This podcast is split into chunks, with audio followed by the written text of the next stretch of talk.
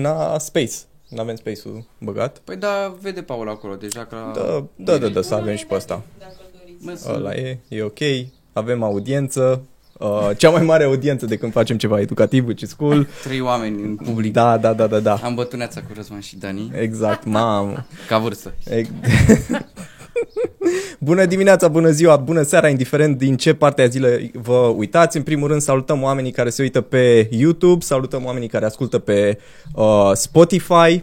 Uh, nu ne-am dat seama cine ești din San Jose, uh, deci uh, încă așteptăm să ne, să ne scrii și așa ca să spunem care e faza. Pe Analytics avem o bulină în San Jose, în California. Deci cineva ne ascultă acolo.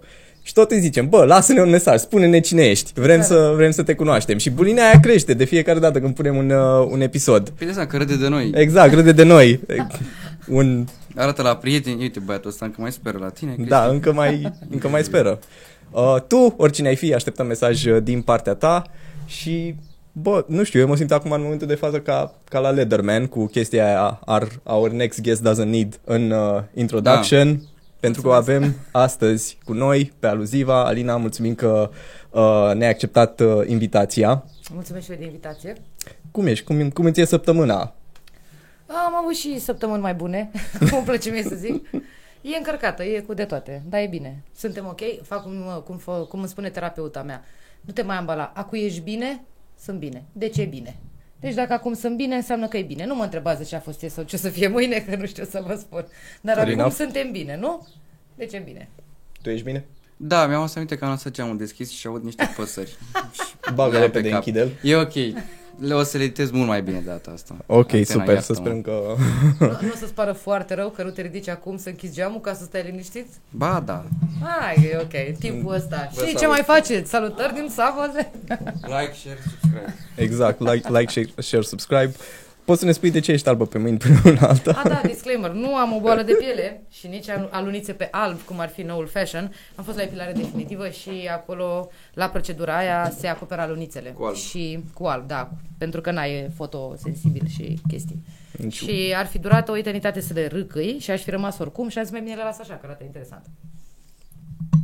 Nice. Nice. Mai departe, Mai Uh, departe.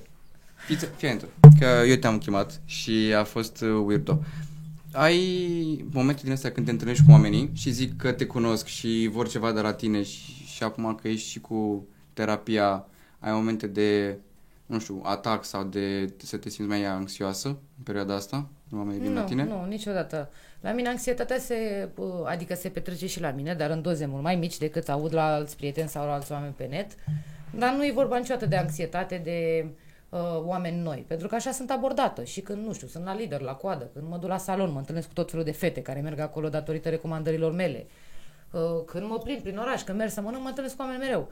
Tot timpul sunt zâmbitoare și mă bucură faptul că vin la mine și așa. N-am. Mai degrabă am anxietate, de exemplu, dacă trebuie să mă duc la ziua unui prieten unde îi cunosc pe toți și sunt 35 de oameni și toți vor să mai povestească cu mine. Și ce ai făcut și ce ai mai știu ce.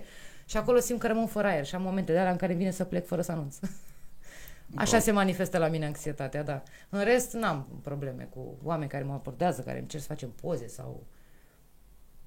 Ok. Ai zis că ai fost, uh, da, că ți-ai găsit uh, terapeut sau că ești Da. în căutare. A fost greu? Să găsesc? Da. Nu, a fost greu până mi-am dat seama că am cu adevărat nevoie și am deschis gura. Uh-huh. În secunda în care am apucat să le spun uh, unor, nu știu, doi, trei prieteni din viața mea, băi, aș începe terapie, mi-au zis toți, păi îți dau terapeutul meu, că e foarte șmecher. Și basically s-a întâmplat imediat. Singura chestie e că am avut un impuls de moment, gen, am o zi de căcat, ah, trebuie să mă apuc de terapie, știu foarte bine, dar n-am timp, că am trei copii, că muncesc, că am aia, că am aia, și am zis că nu e momentul. Și am ținut numărul ăla în telefon, cred că vreo șase luni de zile, uh-huh. până într-un breaking point în care eu cu bărbatul meu, cu Adi, ne-am certat și am conștientizat amândoi că avem nevoie de terapie, că altfel ne răzbunăm, ne, uh, practic, fiecare dintre noi are o viață super încărcată și unde faci ca autobuzul, știi? Puf, unde faci? Acasă. Acasă. Acasă. Pe nevastă, pe copii, pe, nu știi? Și am zis, bă, noi nu suntem genul ăla, hai să ne apucăm de terapie în paralel. Și abia după multe luni am și sunat terapeuta și am zis, gata, ăsta e momentul în care trebuie să mă apuc de terapie, știi? Și asta se întâmpla anul trecut prin aprilie, parcă nici nu mai știu. Mhm, am avut o pauză, am reluat iarăși. Și aveți același terapeut sau Nu, oameni nu, nu, diferiți? nu este etic. Dacă nu e Nu e terapie etic, de ok. cuplu, unde mergem amândoi, Uh, nu, el are tera- terapeuta lui, eu pe a mea și după fiecare ședință de terapie stăm în bucătărie acolo la țigară, culcăm copii. Ia zi, tu ce ai vorbit? Eu, uite, am descoperit că tata, uite că în clasa șaptea și de aia astăzi sunt nebun, pentru că, știi? Da, și practic ne șeruim uh, experiențele de la terapie și creștem de două ori, practic. Mhm. Că terapeuta lui îi spune lui niște chestii, el mi le zice și îmi dă și mie cu trigger. Da, ce tare, nu m-am gândit la asta. Eu ne dezbătând aceleași subiecte cu terapeuta mea, n-am cum să învăț ce învață el cu a lui, știi? Da. Și atunci, da, e beneficiu dublu. Care a fost cel mai, bă, mi-am dat seama de asta moment uh, în urma unei sesiuni sau în urma unei discuții? Voi cred că sunt multe. Uite, o să-ți spun ce am, că ieri am avut, ieri sau la ieri, că nu Mhm. am avut prepiterapie. Ieri? Ieri, alastă. Ieri. Hai, ok, tomato, tomato, nobody cares, da. Ideea e că vorbeam despre faptul că uh, și eu și al meu încercăm să facem niște schimbări ca să ne fie mai bine. Și uh, o chestie interesantă pe care mi-a spus-o ieri e următoarea. Uh, când facem schimbări, mergem pe drumuri fără repere. E ca și cum dacă tu în fiecare zi te duce la muncă sau la școală, cu același autobuz, pe același drum în fiecare zi, nu mai este nimic challenging sau interesant. Și ai deja o chestie mecanică. Adică toată educația noastră, felul în care am fost uh, obișnuiți să reacționăm în anumite momente, e cumva stas, e un program deja scris. Dacă de mâine vei merge pe un alt traseu la muncă, ai să descoperi altfel viața, alte lucruri și vei, nu vei avea repere, nu vei ști unde ești, știi doar unde trebuie să ajungi. Și mi s-a părut că sună mișto. Când facem schimbări, mergem pe un drum fără repere și următoarea idee care a ieșit din asta e că, de exemplu, dacă noi suntem prieteni și eu îți spun ție, băi, moșule, ai fost cam de căcat, nu-mi place cum ți în ultima vreme, uite, ai zis lucrul la nașpa la parte, ai făcut aia, ai făcut aia. Te rog eu, nu mai face. Uh-huh. Și tu în secunda aia devii conștient și începi și-ți schimbi atitudinea și te schimbi, e foarte important ca eu să spun, bă, am observat, moșule, că te-ai schimbat. Mulțumesc, uite, faptul că n-ai mai vorbit așa cu mine m-a făcut să mă simt mai bine. Sau Mm, acel Pentru că moment noi de apreciere, Trebuie, efectiv. știi? Adică nu e vorba de, vai, îți mulțumesc că nu știu, nu, dar este important pentru creierul tău. Pentru că involuntar îți setează un reper. Mhm. A, deci ca să fie bine de acum încolo, eu trebuie să spun asta, să fac asta, sunt niște chestii subconștiente. Gândești în mod deosebit la asta, mai ales în cupluri în general, poate aveți, sunteți și voi în relații și am să presupun că așa e pe la mai toți oamenii din jurul meu cu care am vorbit, că discuțiile în cupluri sunt cam aceleași și se repet. Mhm. O dată la două, trei luni, același motiv pentru care nu vorbim. Sau îți zic, bă, dar ți-am spus de 100 de ori. Da. Da. E cumva un light motiv, știi? Ei, și dacă vezi, după a suta oară că persoana respectivă începe să schimbe lucruri, recunoaște-le imediat. Pentru că e, e spre binerea amândurora. Mhm. Asta mi s-a părut tare. Voi ce părere aveți? Mamă, deci eu mă gândeam fix la, uh, pe lângă relații, ce ai zis tu, mă gândeam cum ar fi să se întâmple chestia asta la locurile de muncă. Da, clar. Acel uh, positive feedback pe care îl primești de fiecare dată. Tu ce părere ai? Mi se pare că e ca la, ca la cățel sau ca la dresajul de animal. Mm. mă iertați că o zic așa. Da, e ok. Da, Nu mi are se nicio așa mi se problemă, pare, da. pentru că exact ca la, ca la cățel. I-am dat o bobiță, bobița aia fiind bravo, ai făcut un lucru bun pentru persoană și normal că o să-i placă că aude și menține schimbarea și eu e un proces care va rămâne. Uh, da, dar în, în egală măsură, nu știu, dacă sunteți în relație, după cum spuneam mai devreme, știți, mă rog, s-ar putea să sune super clișei. Uh, cu bărbații care nu înțeleg ce vor femeile, da. Ok. da? Bun. Eu mai sunt și ușor feminist, adică un pic mai mult, dar nu chiar extrem, știi? Și nu vreau să-mi dau singură cu lopata în cap spunând, ah, femeile astea sunt de neînțeles, că... nu-" Asta este și problema, pentru că dacă noi nu le comunicăm partenerilor noștri, bă, exact ce vrem ei, de unde dracu să știe? Nu Sau e dacă decodor. suntem Corect. aluzive, subtile și lăsăm mesaje și așa și asta vorbeam, again, la terapie. Și îmi spunea bărbații, în general, că femeia e psiholog de o viață, au mai puține repere sau sunt mai lipsiți de repere decât femeile. Noi avem niște programe mult mai bine scrise. Și noi știm exact ce vrem, cum vrem, unde vrem, nu știu ce. Bărbatului, dacă nu-i spui, fiind o, o, o fire mai practică, mai pragmatică, mai realistă, mai matematică, mai cum vrei tu, el nu o să aibă repere și el de aia nu o să știe uh, cum să se comporte când ești supărată, de exemplu. Ce aia nu vorbesc cu tine? Vorbește, spune ce te deranjează și chestii de genul. Adică niște banalități, știi?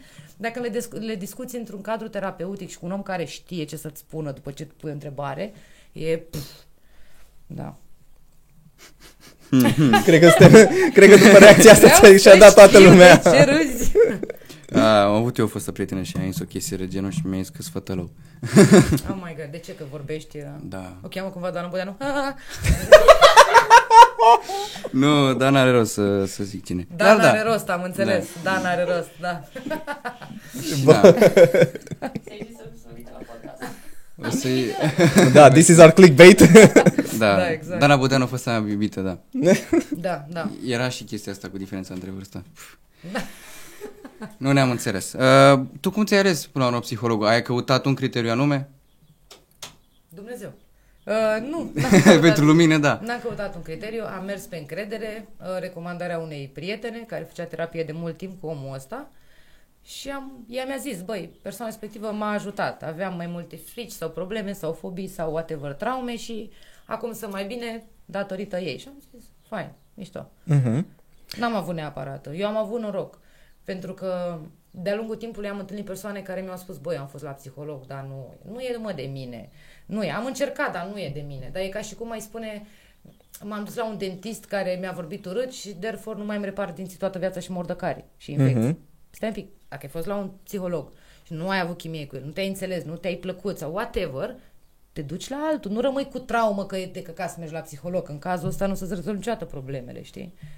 Da, uite, chiar vorbeam cu cineva uh, zilele trecute și îmi povestea despre acest struggle de a-și uh, alege terapeutul. Îmi zicea că, bă, uite ce am încercat eu. Am uh, pus o ședință, demo, și efectiv am vrut să vorbesc cu persoana respectivă să văd dacă mă înțelege, dacă uh, pot să rezonez uh, cu persoana uh, respectivă, dacă pot să-i spun să mă uh, deschid. Și a încercat câțiva uh, nu știu, 3-4, ceva de genul și în cele din urmă a ales uh, persoana care a rezonat cel mai, uh, cel mai bine, pentru că cred că e ușor să ne găsim scuze pentru a nu continua un astfel Da. de proces. Oare o să se audă dacă stau și vorbesc de aici?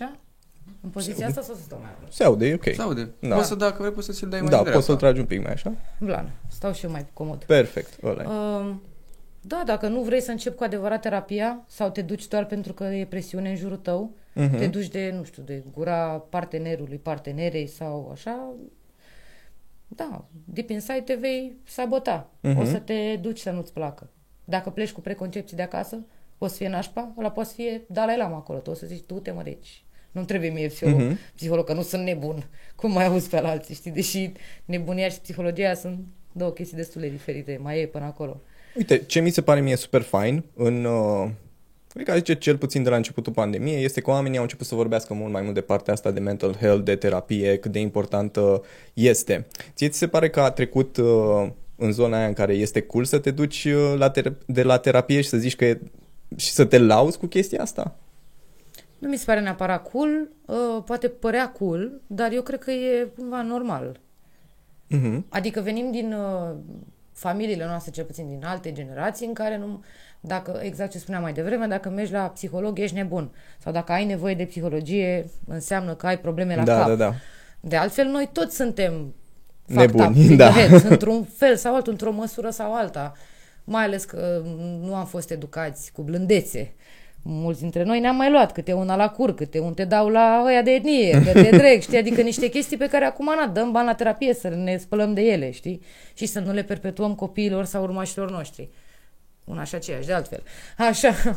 Uh, Dar, într-adevăr, observ, uh, observ că după lockdown foarte multă lume a început să meargă la terapie și probabil pentru că au înnebunit în casă. Da. Și pentru că ne-am înstrăinat, că am tăiat... Omul este o, un animal social. Social, exact. Și să stai numai între patru pereți, blocat, oricum, într-o relație care poate nu mai mergea. Cum ar fi? Eu stau și mi imaginez. uh, Să zicem că eu și sora mea nu ne halim, dar doi ani trebuie să stăm non-stop, una lângă alta în casă. Sau eu cu bărbatul meu care e abuziv, care mă bate, care e un bețiv, sau eu, nu știu, tot felul de situații. Și e nașpa, pentru că da, în perioada de pandemie au fost blocați în casă, nu știu, copii din LGBT cu părinți homofobi, au fost blocați copii cu părinți abuzivi, bețivi și așa mai departe. Foarte mulți oameni au avut de suferit. Și din păcate statisticile nu arată foarte bine din punctul ăsta de vedere post Nu, uh, clar. lockdowns. Da, și copiii și în general tinerii ce au făcut în perioada asta au stat foarte mult timp pe net, având și foarte mult timp la dispoziție și inevitabil au ajuns și la mental health și poate la o, un fel de conștientizare a ceea ce trăiesc. Mhm. Din singurătatea aia și din nebunia aia și din agonie și rutină, zic eu că dacă au dat click și undeva și au descoperit mental health-ul, deja e un pas înainte, știi? Da. coping mecanismul meu uh, din timpul primului lockdown, uh, eram în șomaș tehnic, eu stăteam cu stresul ăsta de, bă, mă mai întorc mâine la muncă, nu mă mai întorc, două săptămâni au devenit patru, care au devenit șase, care au devenit opt.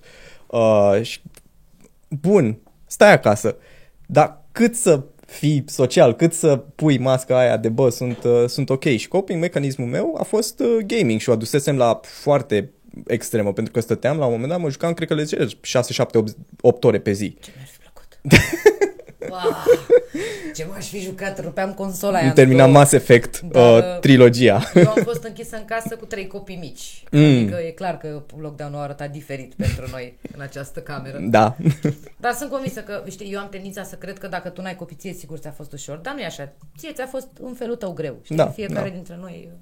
Așa, go on, scuze. No, atâta. Ăsta a fost un coping uh, mecanism, tocmai pentru că aj- aj- ajunsesem în punctul ăla în care eram foarte stresat de tot ceea ce se întâmplă în jurul meu și aveam nevoie de o scăpare. Aia a fost scăparea mea. Alții s-ar putea să nu fie avut La această mine a scăpare. fost YouTube-ul, Mhm. de exemplu, pentru că vorbeam cu comunitatea, filmam clipuri, Instagram-ul, clar, mă țineam contact cu oamenii, dar în rest și noi ne-am însingurat foarte tare în perioada aia. Și nu mai aveam, frate, idei de ce să mai tiri bombe prin casă, tobogane de hârtie igienică, ce să le mai faci, că na, copiii se și plictisesc repede și trebuie să-i ții entertained. Să pictăm, să desenăm, să cântăm, să... De unde luai majoritatea ideilor pentru, pentru copii? Tot de la... Habar n-am să zic. Și de pe net, și din chestii spontane, nu știu, ne prosteam. Am avut perioada aia în care le-am făcut jucării din Fetru, nu știu dacă știți de pe Instagram, toate mm-hmm. personajele din Peppa Pig, de-am luat o razna. am făcut casa cu Cucu, Cloc, tot felul de nebunii, ca să mai ucid timpul și să îi distrez și pe copii, că nu puteam să ieșim cu ei. Ar fi fost mult mai ușor dacă ieșeam într-un parc unde alergau să Da, țărau pe da, acolo da, și pe aia da, da. dormeau lemn toată noaptea, știi? De altfel, dacă stăteau doar în sufragerie, nu-și consumau cu adevărat energia și noaptea dormeau greu și noi eram rupți. Știi? Dar bine că... Doamne, bine că s-a încheiat lockdown-ul. Efectiv. Bă, uite, ai deschis cu subiectul de copii și am o întrebare care mă macină.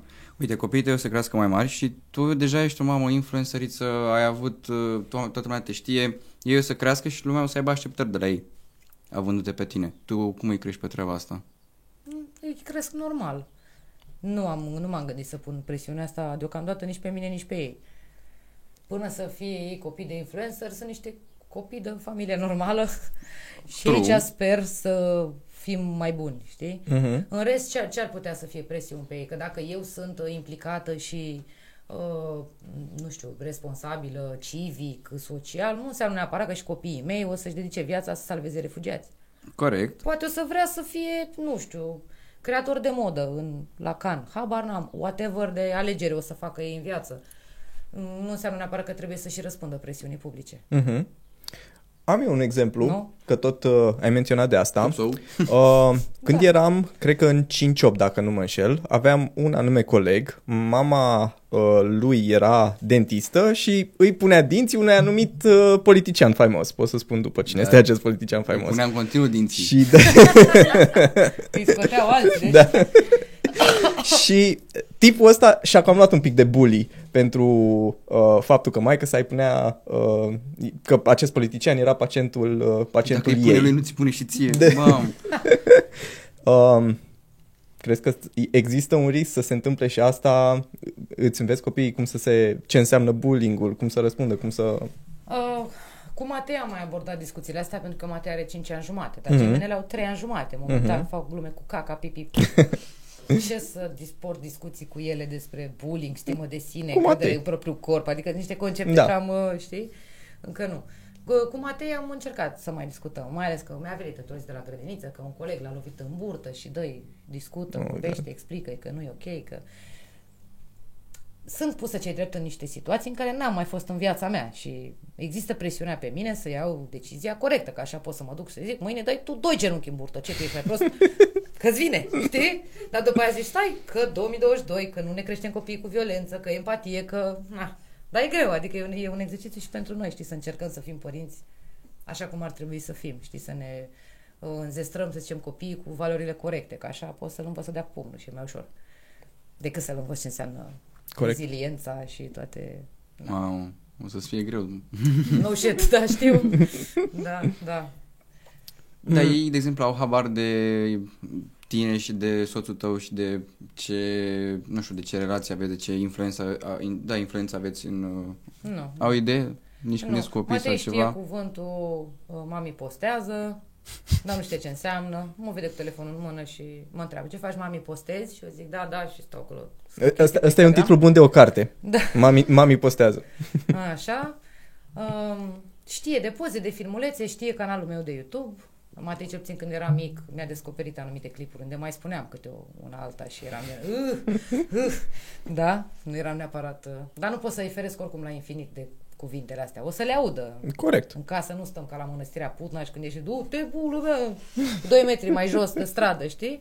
Mai degrabă îl, îl anunț pe copilele dinainte că există aceste chestii în lumea reală și just don't do, don't do it, știi? Part of life. Dar, uh, da, dar există uh, canalul meu de YouTube pe care l-a descoperit, știe muzica lui Adi, adică cel puțin piesa Iuhu, nu știu dacă știți, o piesă pe care a lansat-o Adi cu câțiva ani în urmă și Matei o știe pe de rost și ne-a tocat mărunt. N-am ascultat în viața mea ceva mai mult peripit. Aba, da, doar All Madonna Had a Farm și, Baby Shark? și Baby Shark, da, și piesa lui Adi. Dar nu știe macro, Mhm. mm-hmm. nu înțelege ce e aia, Instagram, chestii. Știe niște chestii simple. Clipuri cu mama pe telefon. O să vedem când o să mai crească. Și știe, bineînțeles, de aluziva. Că mami e aluziva, dar nu știe mai mult ce înseamnă asta, e de bine, e de rău, nu știe. Află el. Cu Și siguranță, va decide da. el dacă îi place sau nu. Da, În da. 3-4 ani, N-are de ales sigur. să nu-i placă. Cum ar? Ce vrei să spui? Am glumit. Vom afla, are decât să cauți, vrea să îi placă sau nu. Nu, Nu, nu, Întrebam o altă întrebare pe treaba asta legată de copii. Uite, uh, dacă cel mic sau fetele o să vină cu cineva de altă origine sau altă, uh, altă religie, de exemplu, și e nevoie să treacă în partea cealaltă și, și este obligat, de exemplu. Nu am nicio problemă. Da? Deci că trece în partea cealaltă. Da, în ce partea cealaltă, de Nu, cealaltă religie, înțeleg, dar... dar, dar pare că trece cu totul. El o să fie același om care mi intră în casă. Bună mamă. E Sunt tot curios fimiu. pentru că, uite, Sau acum fimea, două știi? zile am avut o, o discuție cu un prieten care era pe treaba asta, că trebuie să treacă, de exemplu, prietena lui la religia, la religia lui și avea o discuție între părinți că n-are voie că o bate Dumnezeu și că... Oh, my Oh, God. God. Da. Cum, și el nu știe cum să le explice părinților, așa că, băi, dacă fata dorește, nu să... Știu, îmi pare rău. Fiecare are Dumnezeul lui și Dumnezeul meu nu bate oameni. Așa, pe scurt. Uh, știu că Dumnezeii altora urăsc oamenii de alte culturi, de alte orientări, de alte culori și așa mai departe, dar nu. Nu am nimic împotrivă. Eu sunt o persoană spirituală și eu m-am născut în religia asta. Pe mine nu m-a întrebat nimeni dacă sunt de acord să fiu ortodoxă. It was given to me, nu am ales, dar dacă fimiu sau oricare dintre fetele mele la un moment dat vrea să aleagă, tu alege mamă ta. Și eu sunt uh, pe la, nu știu să zic, cred că în liceu am descoperit budismul Mhm. și am tatuaje care sunt related cu budismul și principiile mele de zi cu zi, adică asta cu chakre, cu mantre, cu cristale. Păi eu sunt prăjită pe chestiile astea de la 16 ani. Ar fi fost culmea să-mi spună mama, cum adică Dalai Lama? Că Iisus Hristos, mamă! Ce e asta? Adică nu am conceput. Mi se, mi se, uh, există anumite subiecte care se, spun, uh, se spune că dezbină familii, religie, politică și mai nou și orientare sexuală sau drepturi sau minorități, știi? Da. Dar în general discuțiile despre religie și politică dezbină familii, strică mese în familie și așa mai departe. Uite, din fericire eu n-am avut parte de chestia asta la mine în familie. Am putut vorbesc liber cu ai mei de lucrurile astea și mi se pare o chestie magică, mai ales că discutând cu alții în jurul meu aflu că nu toți părinții sunt la fel. Oameni de vârsta mea care au părinții cu niște viziuni foarte rigide și să n-audă de alte lucruri, știi? Eu aș vrea ca ei, ai mei să fie liberi, cum vor ei. Să studieze ce vrea, să se combine cu cine vrea, să... Nu? Nu ar fi În- mișto așa? În Nu-i teorie, normal? well. Păi de ce nu? Adică eu o să fiu acolo să îi ghidez dacă o să mi se pară că iau niște decizii nepotrivite, o să le zic, băi, moșule, vezi că ești mic sau ești prost, te iubesc, dar ești prost, nu e bine ce faci, uite, o să-ți explic eu că eu sunt femeie trecută prin viață, sunt măta, îți vreau binele. Aia, aia, dar eu nu pot să-i bag cu lingura păgă decizia. Cred că până la urmă cel mai important lucru este să încerce, Da, pentru că dacă sunt educați în acest fel, își vor da seama când ceva este toxic pentru ei, când este nociv pentru ei. Asta zic și eu. Uite, am o prietenă care are o fată de 14 ani și era foarte îngrijorată că Alina cu drogurile. Și măi, dacă tu îți faci temele ca mamă și discuți de dinainte, Mama, una e să fumezi un cui și alta e să bagi în venă. Nu știu dacă este un, mod, un context potrivit să vorbim despre asta, dar eu am copii și este inevitabil că voi ajunge într-o zi să port această discuție. Așa e. Despre sex, cu protecție, nu cu oricine, nu oricum, nu or... În fine. Fă-ți treaba de acasă. Discută cu copilul de dinainte. Copilul nu poți să-l ții într-o bulă de sticlă. El va ieși și va întâlni tot felul de oameni, anturaje, tentații. Habar n-am, o să îi se ofere să bea chestii, să fumeze chestii. Tu dacă nu discuți cu ea, ea o să fumeze, că o să zică, ce asta, ce tare. Da. Spune-i de dinainte, vezi, ai grijă dacă e să fumezi. Ideal ar fi să nu fumezi, dar dacă fumezi, vezi și tu cu cine, vezi și tu ce. Asta mi se pare foarte important cu copiii, știi? Că trebuie să le explici de la început, trebuie să-i pregătești. Și de altfel, să merg pe încredere că din momentul în care eu mi-am făcut partea de părinte, am făcut training-ul, du-te mamă în lume, succes. Da. Am încredere în deciziile pe care le vei lua. Și e interesant că mi se pare că sunt anumite um, stagii. E clasa 1 în care se schimbă foarte drastic mediul, din nou probabil clasa 5-a, maybe, după aia liceul care e the final Hardcore. boss. Da. Da. Acolo... Deci așa am avut niște momente de-astea că mi-am dat seama că Matei anul ăsta intră clasa 0 and I was like, fuck, man, ce-a crescut fiul meu, intră clasa 0 la anul la școală, wow. Uite, uh, Paula avea o întrebare legată de, de asta, că tu acum dai din nou de școala românească de stat. Da. Cum e să te reîntorci? Ai fost odată elev, acum ești părinte. Încă n-am Vreo ajuns diferență? acolo, Ah. încă n-am ajuns, pentru că încă sunt la grădiniță toți. Deci de anul ăsta intră Matei în clasa 0. Uh-huh. Am temeri pentru că încă văd profesori dinozauri care abuzează copiii, înjură. Chiar ieri am primit, cred, ieri am primit un Acel video. screenshot... Ah. Nu erai tu, era Vlad, mi-am dat seama acum. Am primit uh, niște clipuri pe Instagram. Așa, ești replaceable, eu glumesc, te iubesc. uh, Am primit un video de uh, filmat de o, mă rog, un elev, nu mai nu știu dacă era fată sau băiat în bancă, cu profesoara care căpăcea o fată care era la tablă că nu știa nu știu ce la matematică. Uh, Video filmat acum câteva zile. Wow. Mie mi-e teamă că genul ăsta de profesori încă există în sistem. Că fiul meu intră la școală într-un an de zile. Mie mi-ar fi teamă și nu aș putea, mă ajute Dumnezeu. de cum aș reacționa să aud că vreun profesor îmi bate copiii. Rămâne mărturie video. Instagram. Nu sunt responsabilă pentru asta, știi? Pentru că Te sunt... poți uita în acea cameră să... da, Dacă na, o să-mi bați vreodată copiii, doamnă profesoară. Știi? Da, uite, că de tot, asta mi-e frică. că tot ziceai de acel videoclip, nu l-am văzut, dar tot ieri sau alaltăieri a devenit virală un a devenit viral un screenshot de pe Facebook cu un părinte care zicea, vai, profesoara mea are tatuaje și are părul nu știu cum. și vine cu rochii, Și- vine în rochie, ceva de genul. Da, Oh, vai, da. ce învață copilul meu de la această desfrânată. depravată? Da. Da, Care are două piercinguri aici, în ureche stângă.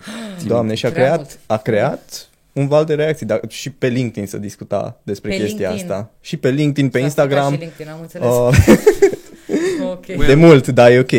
Uh, dar pe, de, pe cealaltă parte sunt și as, a, a, acești părinți care vin cu aceste preconcepții. Bă, de la un om care are mulți cercei și tatuaje și părul de culoarea asta, ce pot să-ți spun decât niște fraieri? nu, dar efectiv. Crezi că dacă eu aveam uh, părul brunet și, nu știu, eram, aveam un aspect fizic mai convențional, eram mai valoroasă ca om sau mai competentă la muncă sau... Am aceeași persoană, nu contează. Că asta e, o, e o culoare, adică nu, nu mi-afectează celelalte laturi. E greu, noi suntem o generație nouă, uh, de fapt, noi suntem o, o generație, o, mai bine să le ia, rephrasing. Noi suntem o generație cu noi concepții, din noul val, care am luat un pic și din uh, chestii vestice, care ne-am, ne-am uitat Corect. un pic și peste ocean, care am crescut cu engleză, cu filme și calculator și nu știu ce, nu au crescut și părinții noștri Mhm. la fel. Adică Așa e.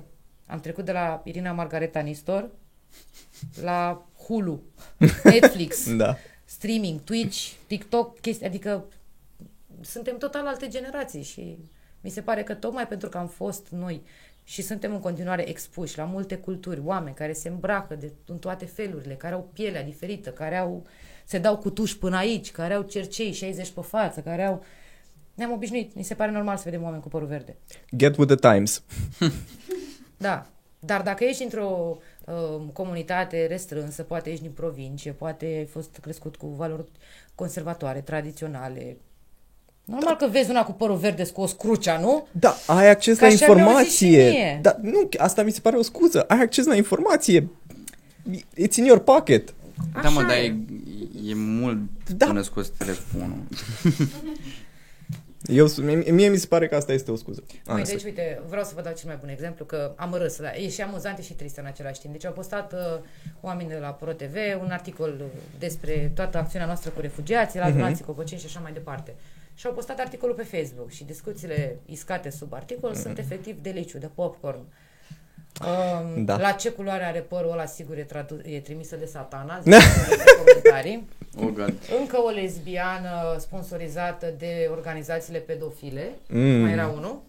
Așa. Mhm, uh, ok. Cu să ardă în iad, să toate. Doar pentru că am părul așa. Da. Nu au stat să citească de mine, că am salvat suflete de pe stradă, că am luat oameni din gară, că le-am dat lapte praf, că i-am ajutat să treacă țara, să ajungă la Eticheta a fost pusă pe Da, tine. da. N-au Sigur trebuit m-a să... trimis satana, s-au gândit ei ce orientare sexuală am și au știut ei Da, tot. da, da, da. Nu știam că e atâta informație într-un singur fir de păr, fără să-l bagi la microscop.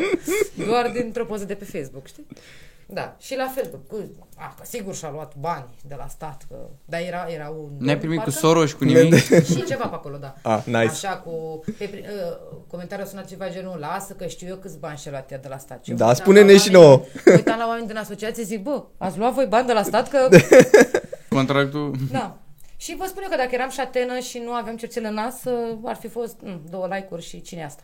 Atât. Corect. Dar cum a apărut părul albastru? Vâlvă, comentarii, conspirații. Și, na, eu, câinii latră, ursul merge, nu văd de ale mele, ce pot să fac? Um, uite că tot am ajuns în, în zona asta de cu oamenii vorbesc despre tine, au deja impresii. Hai să o luăm un pic uh, way back. Uh, nu vreau să intrăm în povestea cu demisia în direct. Mm-hmm. Done and Dusted e pe YouTube, puteți să o căutați. Vreau să te Eu întreb... mă că n-am putut să fac și eu asta.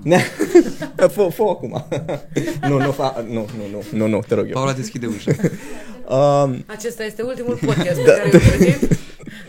Um, curiozitatea mea este uh, cum te urmărește această poveste. Ce vreau să zic cu asta este efectiv. În fie, mă gândesc că în fiecare interviu oamenii ating chestia asta. Does it drive you crazy, crazy că după atâta timp, bă, ăștia încă mă întreabă asta, adică fac o grămadă de chestii, am o grămadă de proiecte, am asociații, am... Nu, pentru că e lucru care m-a consacrat, să spun Mhm. așa. Adică eu existam pe YouTube și înainte de clipul ăla, dar ăla a avut cea mai mare, uh, cel mai mare impact la oameni. Și pot să înțeleg de ce, pentru că este povestea omului de rând. E povestea tânărului care vrea și el să-și înceapă cariera și este exploatat în internship, muncit și în weekenduri și nici măcar 5 lei de autobuz nu îi se dă. E povestea omului care se angajează la 20 de ani și la 45 de ani e tot acolo și tot nu și-a luat casă, n-are nici copii, nici nu s-a însurat, n-are nici bani deoparte. E practic povestea multor oameni, colegi de mei din presă, de la toate redacțiile Ever, din toată țara. E povestea oamenilor care efectiv să scurg în corporații. E povestea studenților care sunt, nu știu, nedreptățiți în Mhm. facultăți sau elevilor care sunt neauziți în școli. E povestea românului. De asta cred că a avut atât de mare impact. Ok, make Dacă, sense. poate sunteți de acord, asta e viziunea mea, adică eu am preferat să găsesc, uh, adică am tot tocat de ce clipul ăsta a rupt mai mult. Uh-huh. Nu doar că am fost eu foarte naturală și transparentă și povestea în sine era juicy, că era interesant să auzi o prezentatoare de știri care și-a dat demisia și începe și spune du-te dracu aia, Bine. aia. Știi? Ne și place drama. Asta Da, zic, corect. E și factorul ăla, dar n-a fost doar un video de cancan. A fost un video în care am vorbit deeply despre asta. Da, și a fost un movement Și- cumva după. Exact. De asta pe mine mă bucură că oamenii mă întreabă și astăzi de asta, pentru că clipul ăla crește în vizualizări în continuare, adică nu e ca și cum a avut un val și a murit. Uh-huh. A trecut de un milion jumate. Uh-huh. Adică astea 500 de mii de vizualizări s-au făcut, uh, probabil, uite, vin aici la voi, poate sunt 25 de oameni, 30 de oameni, de exemplu, care se uită la noi acum și n-au auzit de mine și o să fie curios să-l caute. Și mouth to mouth se duce, știi? Word of mouth sau cum se zice. Exact, da, da, da. Da. Și atunci mă bucur că treaba asta e cu mine în continuare, că mă reprezintă. Uh-huh. Uh, De, poți să-ți dai seama de mine cum sunt ca om din clipul ăla. Din multe puncte de vedere. Și tot ce a apărut pe parcurs este doar un plus. Dar eu întotdeauna am fost această mică Ioana Dark, Che Guevara, vin eu și... Aveai din astea de mică să părăși copiii sau să fii mereu the one Nu care să e părăsc. la corect? Not that I remember asta cu părâtul, nu clar, dar uh, de exemplu eram printre cei care inițiau chiul în masă. Întâmplarea face că erau și de acord cu mine. Call me a good leader, it is what it is. Reușeam uneori să-i conving să chiulim toți de la o anumită oră. Mai inițiau și al, alți colegi, dar pe mine, de exemplu, la ora de engleză, când eram la liceu și era ultima oră și era cald și nu aveam aer condiționat în clasă și ne scurgeam, preferam să mergem în parc, uh, mă puneau pe mine să vorbesc cu profa de engleză, că știam. Ah, Știau că leadership, știi engleză. Sunt leadership. preferata ei și vorbesc bine și engleză și sigur. Și reu- reușeam, știi, adică, haideți, doamnă. Blonă. Da. Uh, băi, eu vreau să iau, că pe mine când am baterie, Da, da, vreau da. să iau din întrebările de le-am primit de la oameni. Da. Că vreau să văd și ce poate să, ce au putut să scoată ei pe gură. A, asta cu învățământul am pus-o, da? Uite, la ce festivale vrei să mergi vara asta? Ai timp de, de vreunul? Uh, mi-aș dori să merg la Electric. Ok. Am fost și anul trecut și ne-am simțit super bine. O să mergem sigur la Nosa Live, nu știu dacă ați auzit de el. Nu. E, ăsta este în Lisabona, e o aroganță totală ce am Mm. făcut. Totală. N-am fost niciodată la un festival în afară din țară. Am fost doar la astea de la noi. Și long story short este că în februarie a fost ziua lui Adi. Parcels este una din trupa, trupele lui preferate, nu știu dacă îi știți. No și idea. Da, alt o J, să... de alt J ați auzit? Da. Bun, ei sunt unii dintre preferații mei între toți artiștii ever. Și, e, culmea, Parcels și alt J cântă împreună la acest festival în Lisabona și am zis, mamă, ce tare ar fi trupele E noastre preferate împreună potrivirea, pe e aceeași semnul. scenă, ești nebun, mergem. da, și într-un impuls de ăsta i-am luat, am cumpărat practic biletele de ziua lui. Și o să mergem, cred că în iulie, iulie, da, nu mai Mhm. știu. Planul. Da. Deci, ați auzit unde puteți stocări și La Electric, 99% șanse să ne vedem. Trebuie doar să ia mama copiii, te rog. să mă duc și eu să mă distrez. Coacim pe te rog. Uh, uite, care e cazul pe care l-ai susținut și care te-a marcat cel mai mult?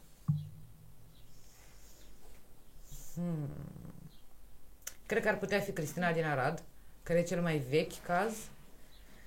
Deși nici asta cu refugiații nu e de aici colo. Ok. Pentru că ei ne consumă și mie și tuturor oamenilor din asociație toată energia din ultimele trei luni aproape. Uh, sunt multe, n- n-aș putea să spun. E ca și cum aș fi jucat în mai multe filme. Zi filmul tău preferat. Păi n-am cum, e greu, că în fiecare dintre ele mi-am pus sufletul, știi? Mhm. Dar poate Cristina din Arad pentru că a fost primul caz pe care mi l-am asumat cu totul într-o perioadă în care eu nu mai făcusem niciodată acte de caritate la nivelul ăla și nu mai mi-asumasem niciodată soarta unui om ca atunci. Adică era o fată de 17 ani cu burta mare care nici măcar nu născuse încă, pe care am vizitat-o la maternitate în Arad și eu născusem, deci eu l-aveam pe Matei și eu eram, adică am fost impresionată de faptul că ea era singură să nască. Nu mai era nimeni cu ea. Și nu avea niciun ban. Și, na, știm cum e. Să dai 5 lei la asistentă, că altfel nu Da. vine să-ți schimbe Da, cearceaful da, da. sau nu știu ce. Și m-a, m-a spart rău chestia asta. Că eu născusem într-un spital privat, cu bărbatul la căpătâi, cu mama cu mașina în față, au venit, m-au luat cu aer condiționat, copilul scoică de 2000 de lei. Înțelegeți ce zic? Da. Am născut totuși ca o femeie în niște condiții foarte bune și dacă ieși din bulă și îți dai seama cum sunt alte femei, cum nasc săracele singure prin spitale de stat unde nu vine nimeni să le vadă, m-a rupt chestia asta. Și asta a rămas așa pe sufletul meu, cazul ăsta. Și copilul ei de asemenea, care acum are 3 ani. Mulțumim. Să-i dea Dumnezeu. Dacă se uită. Um, uite, tu ai acum o echipă nouă de voluntari. Mhm. Ce așteptări ai avut la început și ce ai acum? Ca Adică- așteptări? Da. Păi nu știu, cred că la început uh, am așteptat din partea lor să lucreze bine între ei, să comunice și să nu uite de ce ne-am adunat. Pentru că parcurs, pe parcursul timpului, știți cum e în prima zi de școală în care toată lumea e prietenă cu toată lumea și după aia constați că se formează inevitabil bisericuțe, unii se plac mai mulți, alții se resping, Corect. ei sunt E oameni, e normal. Societate. Da. Uh, Așteptarea mea din partea lor a fost, bă, chiar dacă nu te halești în plan personal cu X, trebuie să lucrați împreună să faceți un Excel. Pentru că the greater good. Suntem aici, atâția oameni, să ajutăm refugiații neanuații copăceni. Îți place sau nu de persoana respectivă, ăla o să te ridice cu mașina de la gară, că nu există altul. și gen să trecem peste animozitățile astea și să nu uităm să ne îndeplinim scopul. Asta a fost uh, o mare așteptare și o am în continuare. Să lucrăm ca o echipă și să nu, nu uităm de ce ne-am adunat aici. Eu am mai spus asta în interviuri și în alte materiale. Suntem oameni foarte diferiți. Uh, avem vârste diferite, din orașe diferite din țară, preferințe diferite la muzică. Unii sunt pe procreală, alții se rupă manele, alții sunt unii sunt vegani, alții mănâncă numai urma, alții știți, de, nu știu să vă explic. Unii sunt cu Twitch, alții doar cu Spotify. Alții, suntem atât de diferiți de toate punctele de vedere și ce ne une, ce ne-a unit și ce ne-a dus în punctul ăsta, uh, vorbim despre valori și principii și dorința de a face bine. Și asta mă interesează. Să nu uităm de ce ne-am adunat. Uh-huh. Poate să fie voluntariatul o oportunitate profesională? Da, din toate punctele de vedere. Adică, lăsând la o parte că ai ocazia să îți faci prieteni, să trăiești niște experiențe pe care, în mod normal, cine a mai stat noaptea la donație copăceni de aici? cine a mai trăit acolo cu niște oameni într-o casă, cu niște oameni care nu, vor, nu vorbesc limba ta și... Adică, o, voluntariatul poate să dea naștere unor experiențe pe care, în mod normal, nu le-ai trăi. Și e fan, adică o să ai niște amintiri mișto de când ai 20 de ani și salvai ucraineni la donații copăceni. It's, it's a fun story. Și apoi, am să vorbesc exclusiv despre mine. Oamenii care sunt în jurul meu. Dacă au vreodată nevoie de ceva, eu pot să-i ajut. Afară la țigară v-am întrebat, pe cine ați mai vrea să, să invitați la podcast? Că poate știu, îi scriu pe WhatsApp și vă scutez de așteptat de două săptămâni. Uh-huh. Așa sunt și cu voluntarii.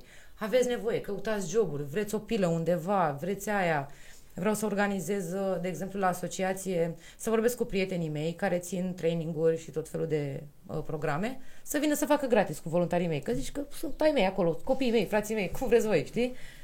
Și asta, asta este, iată, încă o oportunitate pe care ți-o creează voluntariatul. Poți să ajut cu traininguri.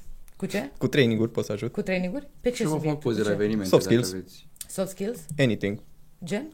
Uh, comunicare, project management, uh, time management, uh, what else?